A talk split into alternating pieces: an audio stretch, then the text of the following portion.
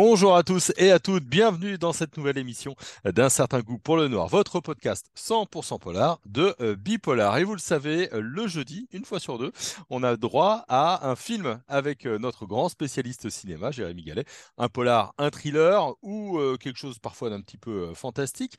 Et aujourd'hui, on va faire fi de l'actualité avec un film qui va nous ramener en 1977, un film espagnol, une pépite, ça s'appelle Les Révoltés de l'an 2000 de Narciso et Serrador, j'espère que je l'ai bien dit. Jérémy, bonjour. Salut Jérôme. Alors, raconte-moi un petit peu, c'est quand tu m'as dit on, va parler des révoltés de l'an 2000, j'ai un sourcil euh, qui s'est un petit peu euh, levé. Dis-moi pourquoi est-ce que tu as choisi ce film de 1977, donc un film euh, tout jeune qui a 45 ans? J'ai choisi ce film parce que c'est un des chefs-d'œuvre méconnus du cinéma horrifique. Euh, qui exploite et régénère le, motif de l'enfant maléfique, un thème qui, on sait, est récurrent dans les, films d'horreur. Et hum, c'est un film qui a été réhabilité il y a, hum, il y a quelques années par l'intermédiaire d'une sortie DVD, euh, un très beau coffret DVD chez, chez Carlotta dont on pourra reparler. Et c'est bien de voir que ces films-là, qui sont un peu passés inaperçus, euh, sont reconnus quelques années après comme étant des jalons importants. Et là, je pourrais même dire qu'il s'agit d'un petit chef-d'œuvre. Oui, parce que des enfants euh, horrifiques, terrifiants, on en a déjà parlé hein, euh, ensemble dans une précédente euh, émission. évidemment, on a tous en tête des films comme Esther, par exemple, les autres, ou bien encore, eh bien, qu'est-ce que Silent Hill, ou, d'autres, hein, Les démons du maïs. Mais qu'est-ce que ce film-là a de particulier il y a, il y a 45 ans? Bah, comme tu l'as dit, c'est un, motif récurrent. C'est, mais je dirais que ce qui, est nouveau ici, c'est que c'est mêlé à de la politique. Et alors, c'est très étrange et en même temps très déstabilisant parce que on a d'abord le, les, dans le générique une, partie documentaire, ce qui est très très surprenant pour un film d'horreur, des images, des images d'archives, de, vraies images pour le coup, qui font référence à des guerres, les, plus terribles guerres du XXe siècle. Donc on a la Seconde Guerre mondiale évidemment, la guerre de Corée, la guerre du Biafra, la guerre du Vietnam, et on voit les enfants comme victimes. Et alors on se demande pourquoi il y a ce début, et c'est un générique extrêmement déstabilisant et choquant, puisqu'on voit des images choquantes. Et après, on comprend mieux qu'il y a une dimension qui est une dimension politique dans ce film, ce qui est souvent le cas des films d'horreur. Mais je dirais que lorsqu'il y a l'enfant comme euh, personnage central du film d'horreur, c'est un petit peu moins le cas. Et on pourra en reparler, c'est un, un long métrage qui, qui se comprend, qui se reçoit à plusieurs niveaux. Euh, voilà, il y a plusieurs niveaux interprétatifs. Et l'autre euh, intérêt de ce film qui met en scène des enfants, c'est que ce sont des enfants qui sont mis en scène dans une nature qui est vraiment une, nature telle qu'on se la représente avec le motif de, l'eau, c'est une île. Alors, l'île aussi a une dimension symbolique, hein, puisque dans l'île, on a une espèce de communauté et ça fonctionne en milieu fermé, et on verra après pourquoi ça fonctionne en milieu fermé. Et c'est surtout que ça se passe en plein jour et que généralement, dans les films d'horreur, on, privilégie plutôt le motif de la nuit. Quand on associe les enfants, évidemment, on associe les enfants à ce moment euh, nocturne qui, par définition, est un moment qui peut faire peur. Mmh. Alors, c'est un film hein, qui a eu le prix de la critique au Festival euh, international du film fantastique euh, d'Avoria. Euh, c'est une adaptation, une adaptation d'un roman, El Ruego de los Niños, le jeu des enfants de Juan José Plans. Est-ce qu'on peut rentrer un peu dans le vif du sujet et nous, donner un petit brin de, l'histoire, un petit peu? Qu'est-ce que ça raconte ce film? Alors, c'est très simple. une fois que le générique est passé, on a un couple de touristes anglais qui fait du tourisme euh, donc euh, sur la, côte espagnole et à un moment donné ils sont tentés d'aller sur une, île qui est une île inconnue une île inconnue c'est-à-dire une île vraiment réinventée par la fiction avec un, nom qui n'existe pas et il fuit un, bruit qui est le bruit de, la ville à partir de laquelle ils embarquent, puisqu'on est dans une atmosphère festive, telle qu'on peut se représenter ces atmosphères-là en, été, et ils ont besoin de calme, et ils vont sur cette île. Et sur cette île, bah, c'est très étrange et très angoissant, il n'y a personne. sauf des enfants. C'est-à-dire que les adultes semblent avoir complètement déserté les lieux, déserté les commerces, euh, déserté l'hôtel où les touristes se rendent. Et on comprend très vite pourquoi les enfants ont pris le pouvoir sur cette île. Mmh, déjà, là, c'est un petit peu euh, alléchant. Euh, thématique donc des enfants qui prennent euh, le pouvoir. Est-ce qu'il y a un lien avec le film, le, le, titre, pardon, Les Révoltés de l'an 2000 Est-ce que c'est l'annonce de futurs révoltés Alors, c'est très étrange parce que Évidemment, le, titre français ne correspond pas au, titre espagnol. Je, ne vais pas donner le titre original parce que ça risquerait d'écorcher certaines oreilles, mais ça peut se traduire par Qui peut tuer un enfant? qui est un titre très dérangeant et qui correspond véritablement au, au, film. Le titre français, Les Révoltés de l'an 2000, je dirais, est un titre qui a une dimension un peu plus prophétique mais qui annonce aussi une révolte qu'on peut mettre en relation avec une forme de révolte écologique. Je disais tout à l'heure qu'il y avait une dimension politique dans ce long métrage. on peut voir dans cette révolte des enfants, on rentrera pas dans le détail pour ne pas dévoiler des moments importants du film, mais on peut voir dans cette révolte une forme de révolte contre la civilisation. Je parlais du motif de l'île, je parlais du motif de l'eau.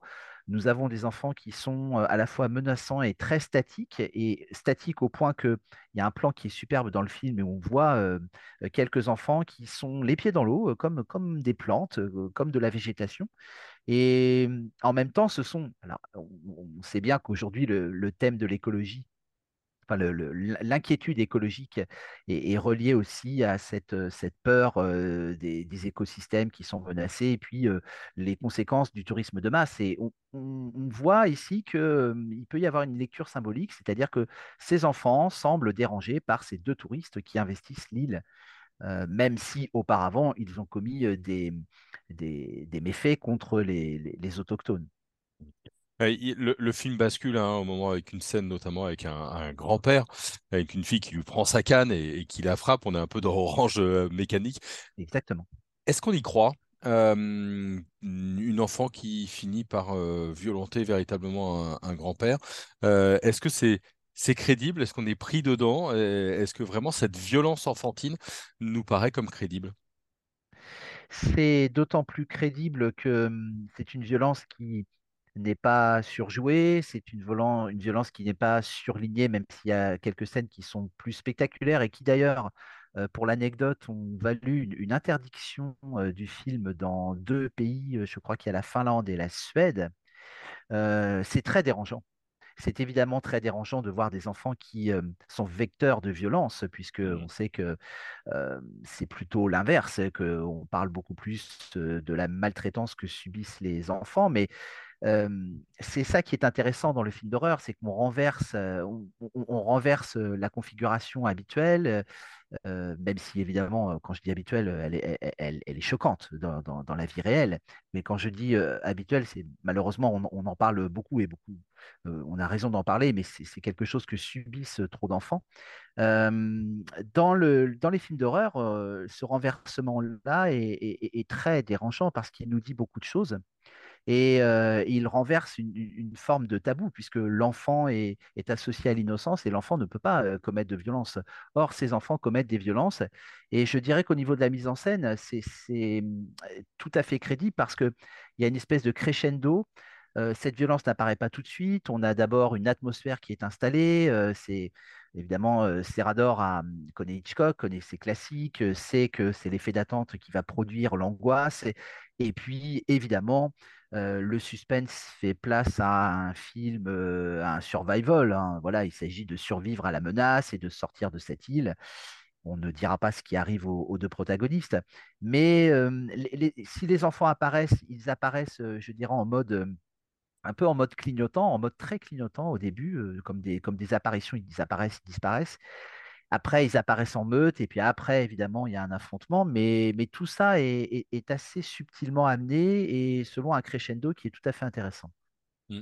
Euh, je, reviens sur la signification politique. C'est vrai que aujourd'hui, euh, par rapport à la crise climatique, hein, on, a parfois cette opposition entre euh, des jeunes qui peuvent accuser des adultes d'avoir laissé faire, d'avoir transmis le monde comme il est aujourd'hui. C'était déjà un peu une thématique des années 70, pas forcément que sur l'écologie, hein, aussi sur la guerre, sur la violence, sur tout un tas de, choses. On retrouve ça dans, le film? Oui, on le retrouve, même si c'est en cela que le film est quand même très, très en avance sur son temps, parce que aujourd'hui, évidemment, on parle beaucoup de la jeunesse qui, qui alerte le monde des adultes, qui en veut aussi, à juste titre d'ailleurs, aux générations précédentes d'avoir laissé faire et d'avoir laissé se mettre en place cette situation qui aujourd'hui est quand même, il faut bien le dire, très inquiétante. dans les années 70, la conscience écologique, elle existe, mais elle est, elle est tout juste naissante. Bon, et puis, et, encore, elle, elle n'est pas elle n'est pas toujours visible dans, tous les pays. En Allemagne, ça vient assez tôt, en France, ça vient un peu plus tard. mais c'est un film qui, effectivement, peut se lire à cette aune-là comme une espèce de, d'avertissement et comme une espèce de défiance vis-à-vis du monde adulte. Je parlais des touristes euh, bah, qui, envahissent l'île, même s'ils ne sont que deux, ils, sont de façon métonymique euh, représentatifs euh, d'une forme de tourisme de masse et ça suscite l'hostilité des enfants qui habitent sur cette île. Mmh. Et puis il y a le, contexte, on l'a dit, c'est un, film espagnol. Le réalisateur Serrador est, uruguayen. Euh, c'est un film qui sort en 76-77. Je ne peux pas ne pas te poser la question, puisque l'Espagne sort de Franco, qui est décédé en, 75. Est-ce qu'il y a aussi euh, des résonances avec euh, cette période du franquisme qui s'achève? Alors en, 76, on n'est pas tout à fait complètement sorti, mais enfin en tout cas, Franco vient de mourir et on se dirige tout petit à petit vers une démocratie. Évidemment, évidemment qu'il y a la référence au franquisme d'une façon tout à fait symbolique, à travers une forme de, violence, alors perpétrée par cette nouvelle génération. Et alors il y a une forme de, les enfants symbolisent aussi cette nouvelle génération qui émerge, cette nouvelle génération qui a beaucoup à reprocher à la génération précédente, celle qui a subit certes le franquisme, mais il y a aussi bon, toute, toute, le, toute la dimension de la guerre. Je parlais de la guerre au début. On sait très bien que le franquisme, c'est aussi la guerre d'Espagne, cette guerre d'Espagne qui a fait des victimes, et parmi ces victimes, il y a les enfants. Donc évidemment que c'est un film qui fait référence à un contexte. On est en 77, le film sort en janvier 77, Franco meurt en 1975, donc ça, si on, on, met en relation comment dire, l'écart qui peut exister entre le moment où Franco meurt et puis le tournage du film qui a lieu en 1976. On est vraiment à très peu de temps, très peu de temps après la mort de Franco. Donc, bien sûr que tout cela infuse, bien sûr que cette violence-là, elle, elle, éclate d'une façon cathartique. Hein. C'est une forme de catharsis hein, pour euh, tout un pays qui a été euh, traumatisé par des décennies de franquisme, par des décennies de dictature, avec toute la violence propre aux dictatures, on le sait. Mmh. Un petit mot sur le, réalisateur, scénariste aussi hein, du film, euh, Narciso euh, Ibáñez euh, Serrador, spécialiste un petit peu de, l'horreur. Il a une belle carrière, une bonne quinzaine de, films tout de même. Les Révoltés de l'an 2000, c'est au milieu de sa carrière, hein, commence entre 64 et, et 2006. Est-ce qu'on peut dire quelque chose de, ce réalisateur? Euh, J'ai vu Guillermo del Toro euh, l'admirait. Est-ce que c'est un réalisateur important dans le monde du thriller fantastique? C'est un réalisateur important. C'est un réalisateur qui s'est surtout fait connaître euh, par la télévision espagnole, notamment une série d'horreur. qui, a eu, qui a eu beaucoup de succès, qui avait signé aussi un, un dialogue qui s'appelle La Résidence en 1969, euh, donc oui, c'est une figure importante, mais encore une fois, c'est une figure qui n'a pas été vraiment reconnue de son vivant. Et tu parlais de Benicio del Toro. Euh, bah voilà, c'est une reconnaissance posthume. On redécouvre euh, son cinéma, on redécouvre tout le talent qu'il peut y avoir. Enfin, c'est assez stupéfiant. on, reste parfois pantois devant l'absence de succès et l'absence de réaction, surtout par rapport à un tel film qui n'a fait que 34, 34 millions, 34 000 entrées, pas de millions, ça aurait été un succès prodigieux. 34 000 entrées en France. Il y a très peu de gens qui l'ont vu à sa sortie en 1977, donc c'est un film qui, qui, est passé inaperçu, alors qu'on a vraiment, on tient vraiment quelqu'un d'important. voilà, et ce film mérite d'être, de figurer dans les classiques, les grands classiques des films d'horreur de, ces 50 dernières années. Hein, on peut le dire, hein, véritablement. Mm. Euh, on l'a dit, euh, c'est un film important historiquement parlant. Il se regarde toujours euh, aujourd'hui pour autre chose que son côté historique. Il y a toujours un plaisir à voir ce film. Oui, il y a un plaisir parce que, comme je le disais tout à l'heure, il y a un véritable talent au niveau de la mise en scène. C'est un film qui se souvient de, certaines influences.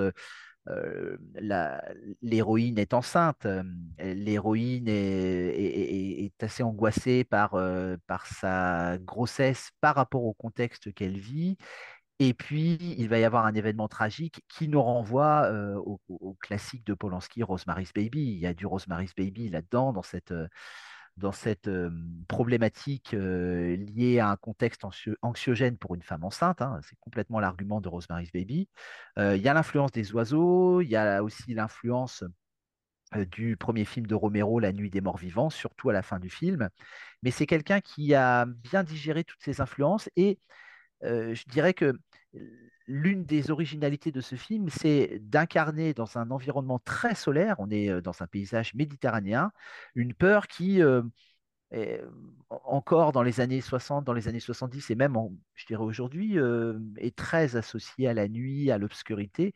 Faire peur alors qu'on arrive à tout voir, c'est peut-être encore plus... c'est encore plus talentueux que, que, de jouer sur des, des ombres, des lumières, des menaces tapis. Voilà. Donc là, tout se fait évidemment en, pleine lumière, presque une lumière aveuglante et en pleine chaleur, même si bon, on ne peut que, que supposer la chaleur par l'intermédiaire de l'attitude des personnages, on ne, on ne, la ressent pas par définition, mais tout, tout, cela est quand même très, très bien fait, des influences très bien digérées et une originalité avec un arrière-fond politique qui est tout à fait intéressant et un récit à de multiples lectures.